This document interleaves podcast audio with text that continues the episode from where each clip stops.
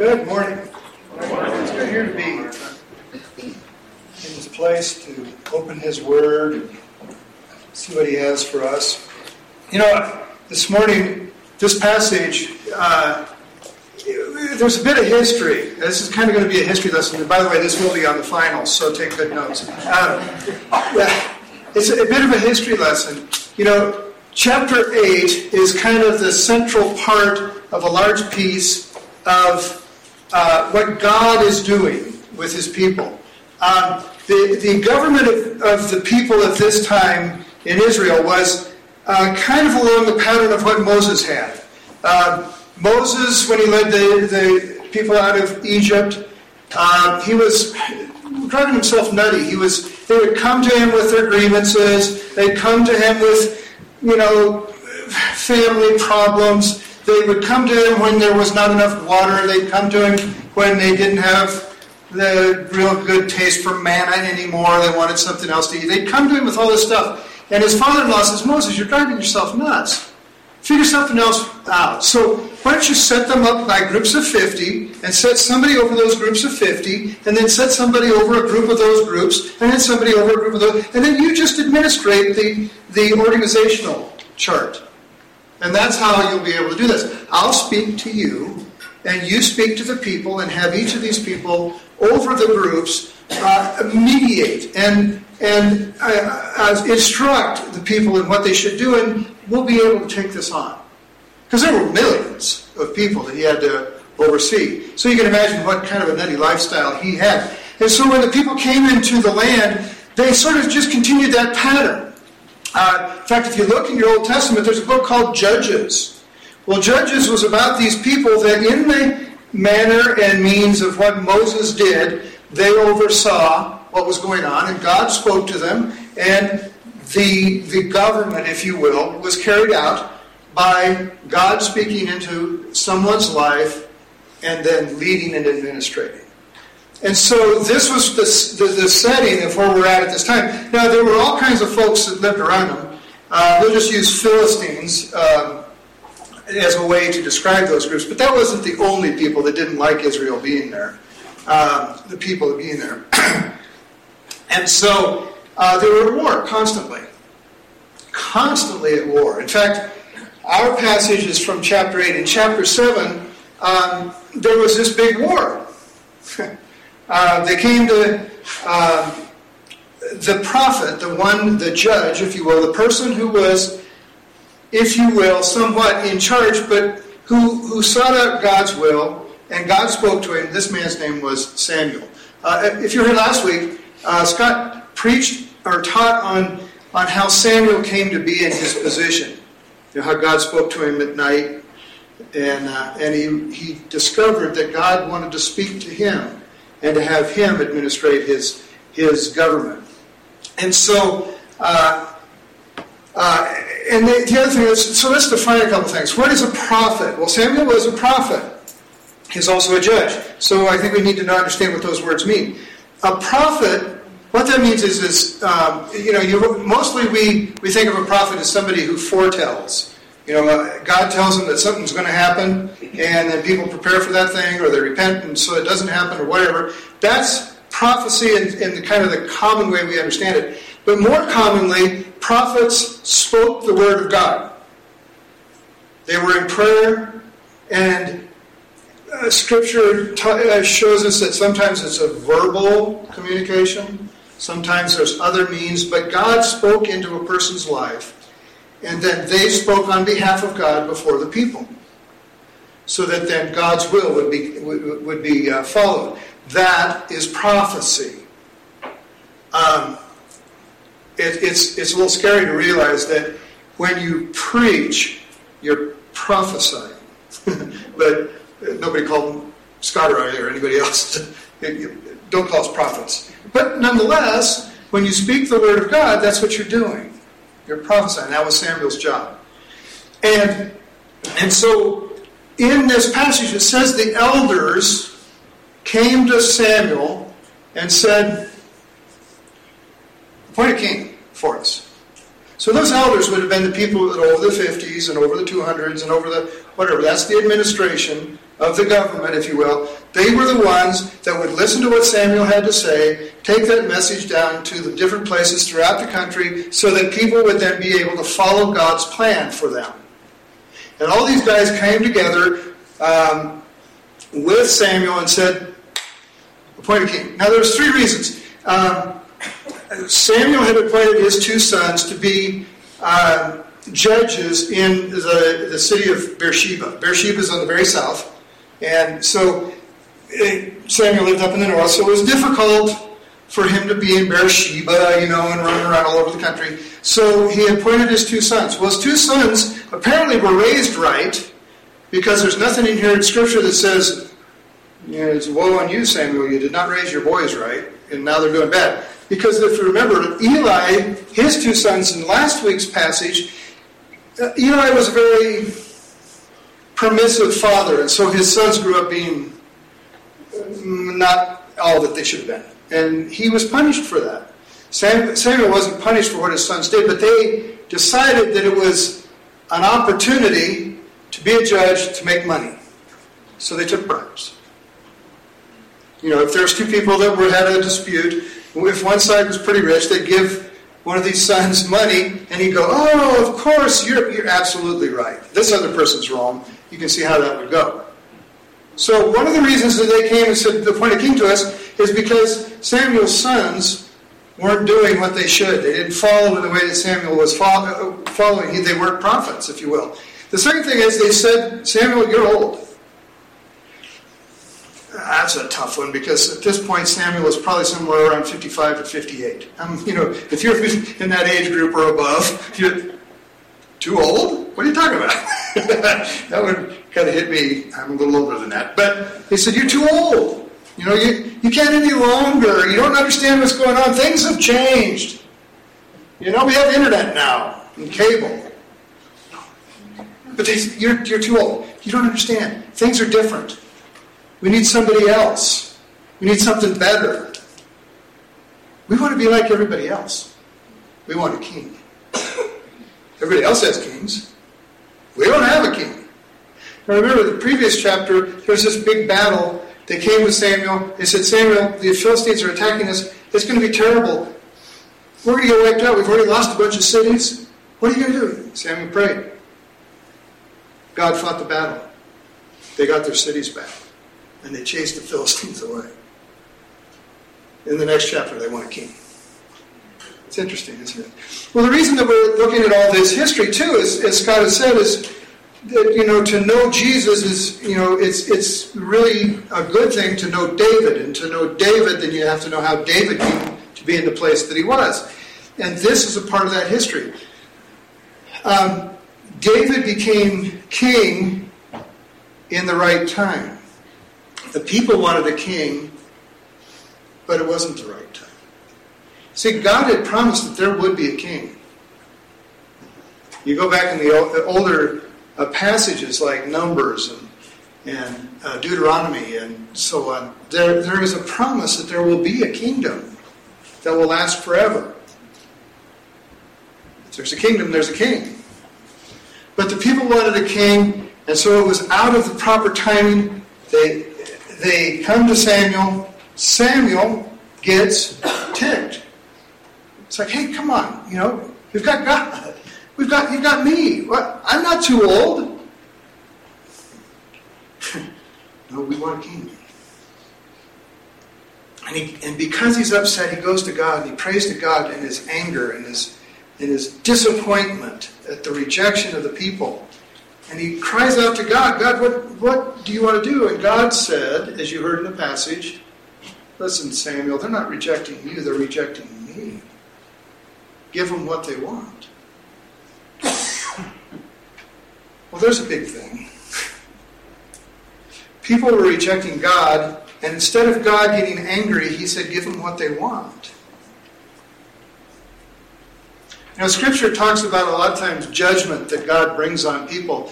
And you know, uh, if you've been in, if you've been alive for any time in the recent times, people always think the church is full of judgmental people. You know, because judgment is is what they think the Bible's all about. Judgment, judgment, judgment. You know, one of the things that God did uh, repetitively when people wanted to do something or apart from his will, is he'd just say, go ahead and do it. Have as much as you want. When the people in the wilderness didn't like manna anymore, they said, they didn't, he said, give us something else to eat. So they, he gave them these birds, this fowl, and it says that they ate so much of it they were vomiting through their nostrils. Now that's eating, overeating a lot when you get to that point, know. And and so it, repetitively, God says, instead of judgment on you, I'm going to give you what you want. Just go ahead. See how that works for you. That's awful.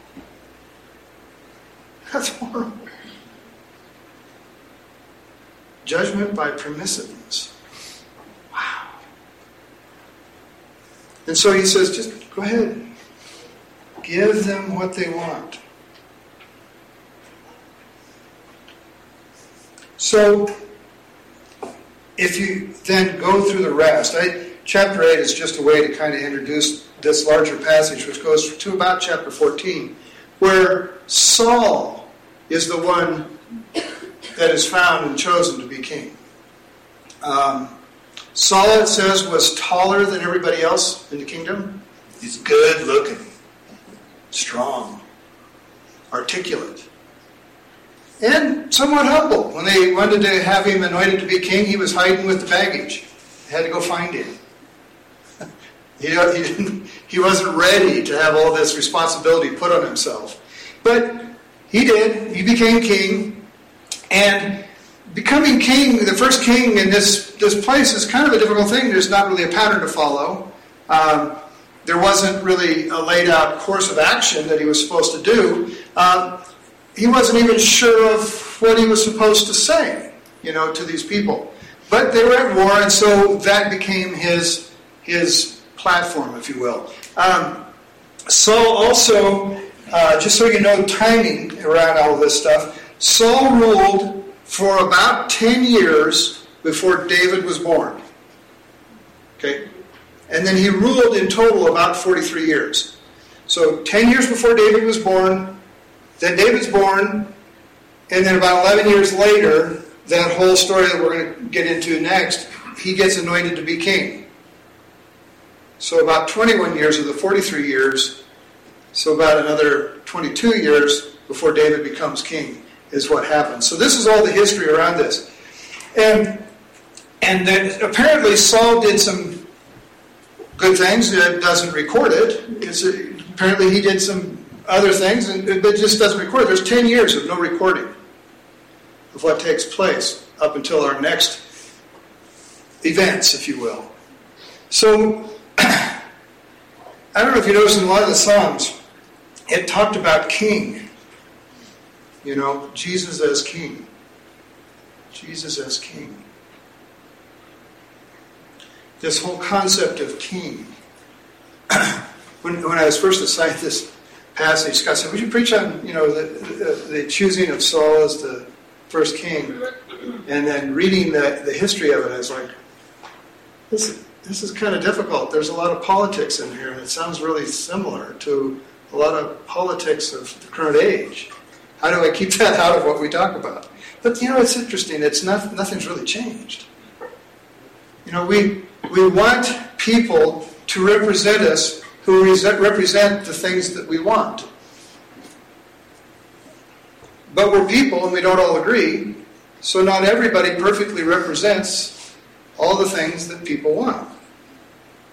At least when we choose to have a king that's not God. The other thing is, too, it mentions in here that God says, you know, they're not rejecting you, they're rejecting me because they followed after the local gods.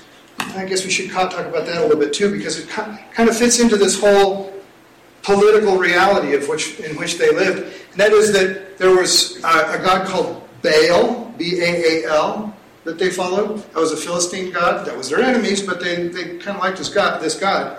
Uh, and so that some of them would, would build a little, they call them ha- um, household idols that they put in their house to protect their house. And one of them was Baal. And um, the word Baal just means master. um, uh, it was also a word that was used to describe husband.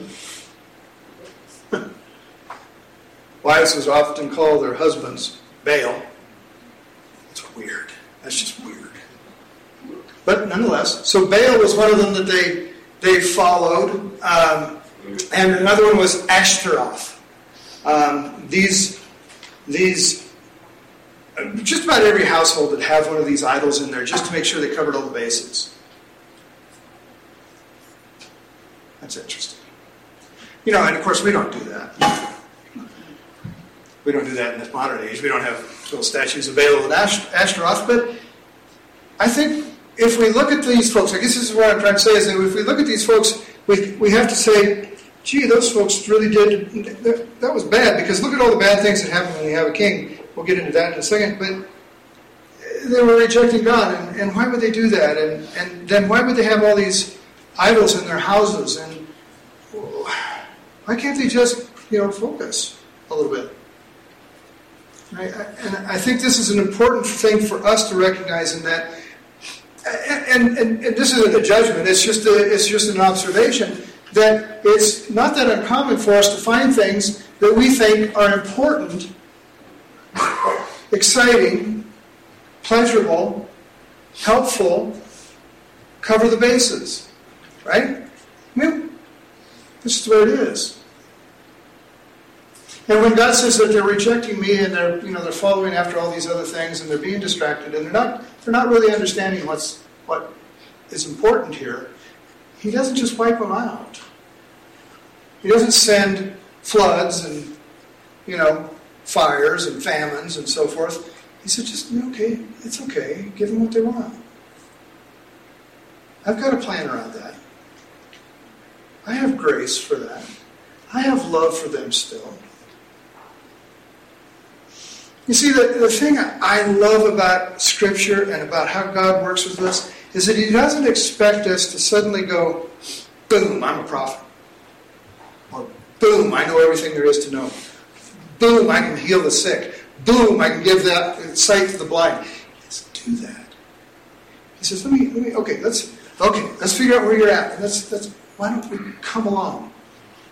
You want a king, okay, I'll give you a king. I had a plan for a king. Wasn't right now, but I'll, I'll work with this. I'll give you grace in this. Because that permissiveness that I mentioned before also is filled with grace and judgment, both. Better way to say it is grace and truth. New Testament talks about grace and truth all the time. Grace and truth. It's like Jesus said to the woman at the well, Here's your sin. I love you, I give you grace. The woman that was caught in adultery and brought before him, they all wanted to stone her. He says, Okay, all you guys, he, you who has no sin, you go ahead and throw the first stone. Says they dropped from the oldest to the youngest. They dropped their stones and went away. Grace. And then he says to the woman, Where's your accusers? They're not here. he says, I don't accuse you then either. Go and don't sin anymore. grace and truth. He didn't say you didn't do what you did. He said, just don't do it anymore. Grace and truth. See? God's doing the same thing here with people. He's saying, okay, the truth is, I have a plan about kings. This isn't it. But I see that you're anxious for something different. You're anxious for change. You're anxious for something. Okay, I'll give it to you. It's not what's best grace and truth.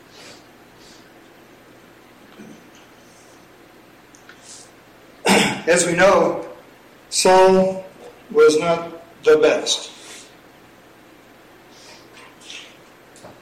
And, and God warned him. He said to Samuel, tell him, tell him what kings are going to do. Tell him what kings are about. Kings are about a tenth of your best of your crop. Kings are about having a court, therefore they need men and women who will fill that court. So your sons and daughters. Kings are about fighting wars. They're going to and chariots and, and implements of war, and so there's going to be taxes. There's going to be, they're going to have to pay for that. That's what kings are. And kings are just people. They're just men. They'll be good. They'll be bad. They'll do crazy things. They go crazy. Saul went crazy. Uh, you read on, Saul did. He went crazy. That's what, that's what kings are.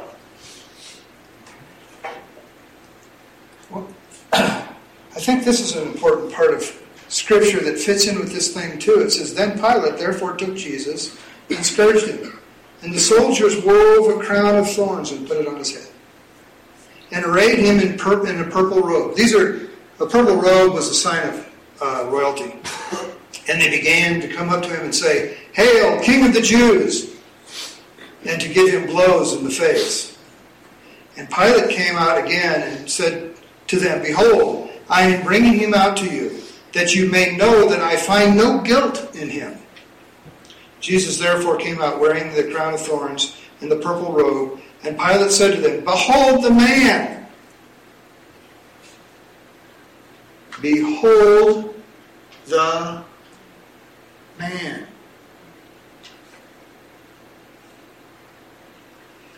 I had a Bible college professor one time that said in our theology class, he said, What do you think the implication is of the fact that a man sits on the throne of the universe? We all, no, God sits. Well, Jesus sits on the. Wait, Jesus is a man. But Jesus is the Son of God. He is fully God, but he's fully man. Behold the man. This man that we sang about that was crucified, he was a man. He could be crucified.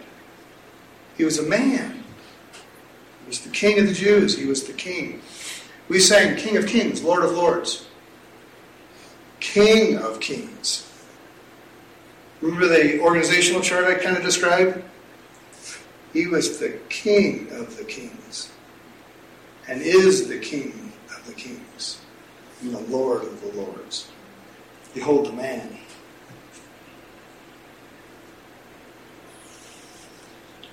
When therefore the chief priests and the officers saw them, they cried out, saying, Crucify! Crucify! Pilate said to them, Take him yourselves and crucify him, for I find no guilt in him. The Jews answered him, We have a law, and by that law he ought to die, because he has made himself out to be the Son of God. When Pilate therefore heard this statement, he was the more afraid. Was more afraid. I mean, if this is true. So he questioned Jesus further. And he brought them out again, and he says, Now it is the day of preparation for the Passover, and it was about the sixth hour. And he said to the Jews, Behold your king. And they therefore cried out, Away with him, away with him, crucify him. Uh, Pilate said to them, Shall I crucify your king? The chief priests answered, We have no king but Caesar. Caesar's hated that we have no king but Caesar. Also, later, these chief priests and scribes, they said, Let his blood be on us and our children. Let his blood be on us and our children. God had a plan around kings. And a king is a king is the ruler.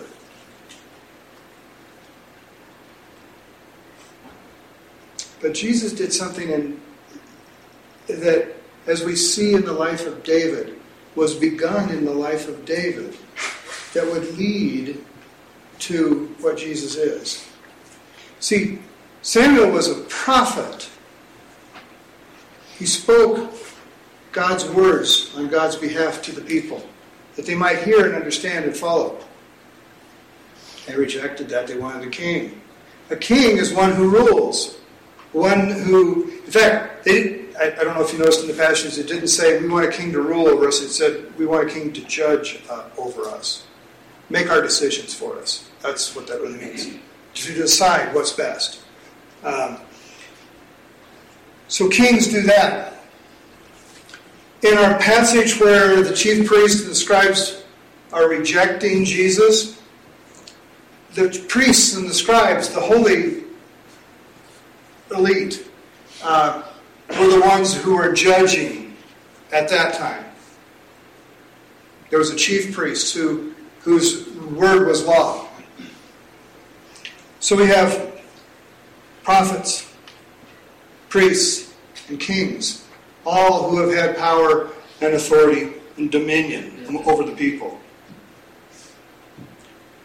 Paul says Jesus is our chief high priest who knows all things that we suffer and struggle with. He is our King. He is our Lord. Because he's been appointed by God to be that perfect ruler. He's a prophet because he, Jesus said himself, I have nothing to say except that God tells me. Everything I do, I do because he, he instructs me. I do nothing by myself. And a priest offers sacrifice on behalf of the people. He offered himself.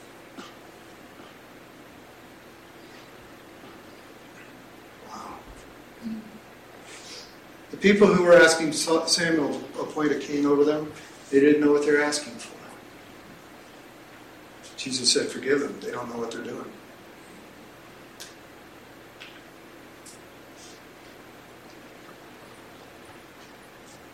And as we continue in our study, we're going to find that Jesus, that God decided to choose David because David, it says in Scripture, had a heart after God. We're going to find that David did a lot of things that are not recommended. he had things in his life that we could recognize as being sinful, and yet, grace and truth was the true, true reality of his life. To know David begins the process of knowing who Jesus is and what he fulfilled. He fulfilled the role perfectly of a prophet and is the, the culmination of all prophecy.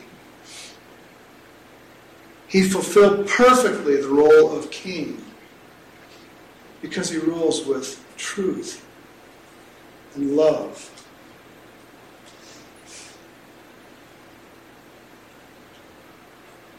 And he fulfilled the role of all priests of all times because he offered sacrifice on your behalf himself. So as we learn about David, we learn about Jesus, and as we learn about who Jesus is through David, we come to understand that grace and truth is our true reality as well. We can't escape it. We cannot escape it.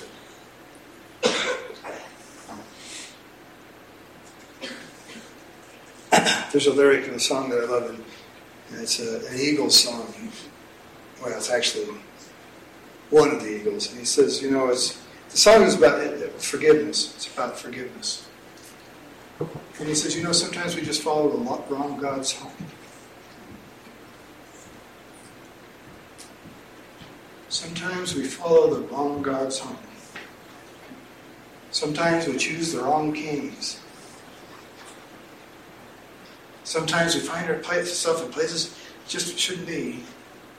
And yet God's love and grace has already been bestowed in fullness. Nothing has been left out. It's all been fulfilled. We just need to follow Him.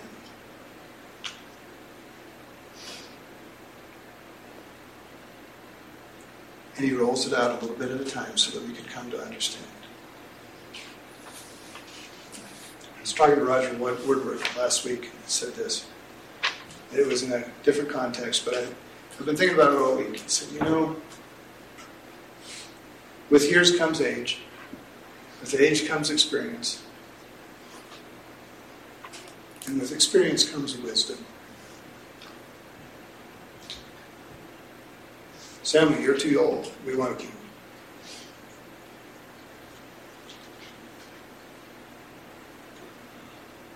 as we grow in Christ, each of us in our own path, God is with us.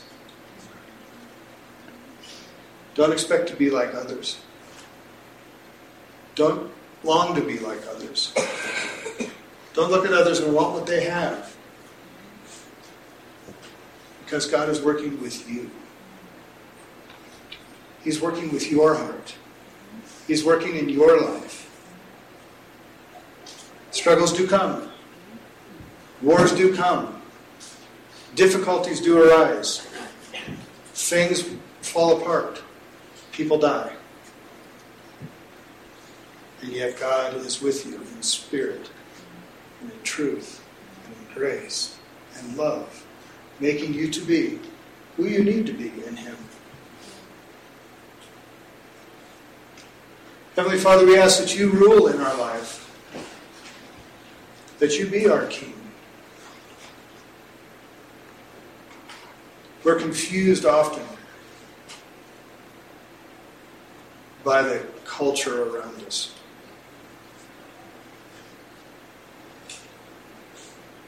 We're confused about the disagreements among us, discouraged sometimes. And Lord, we often want our way.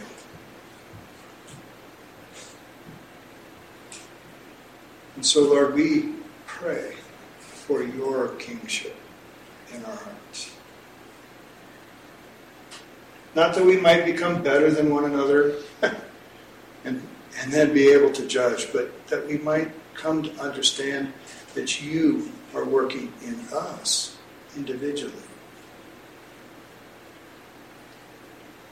That you want our hearts to know you.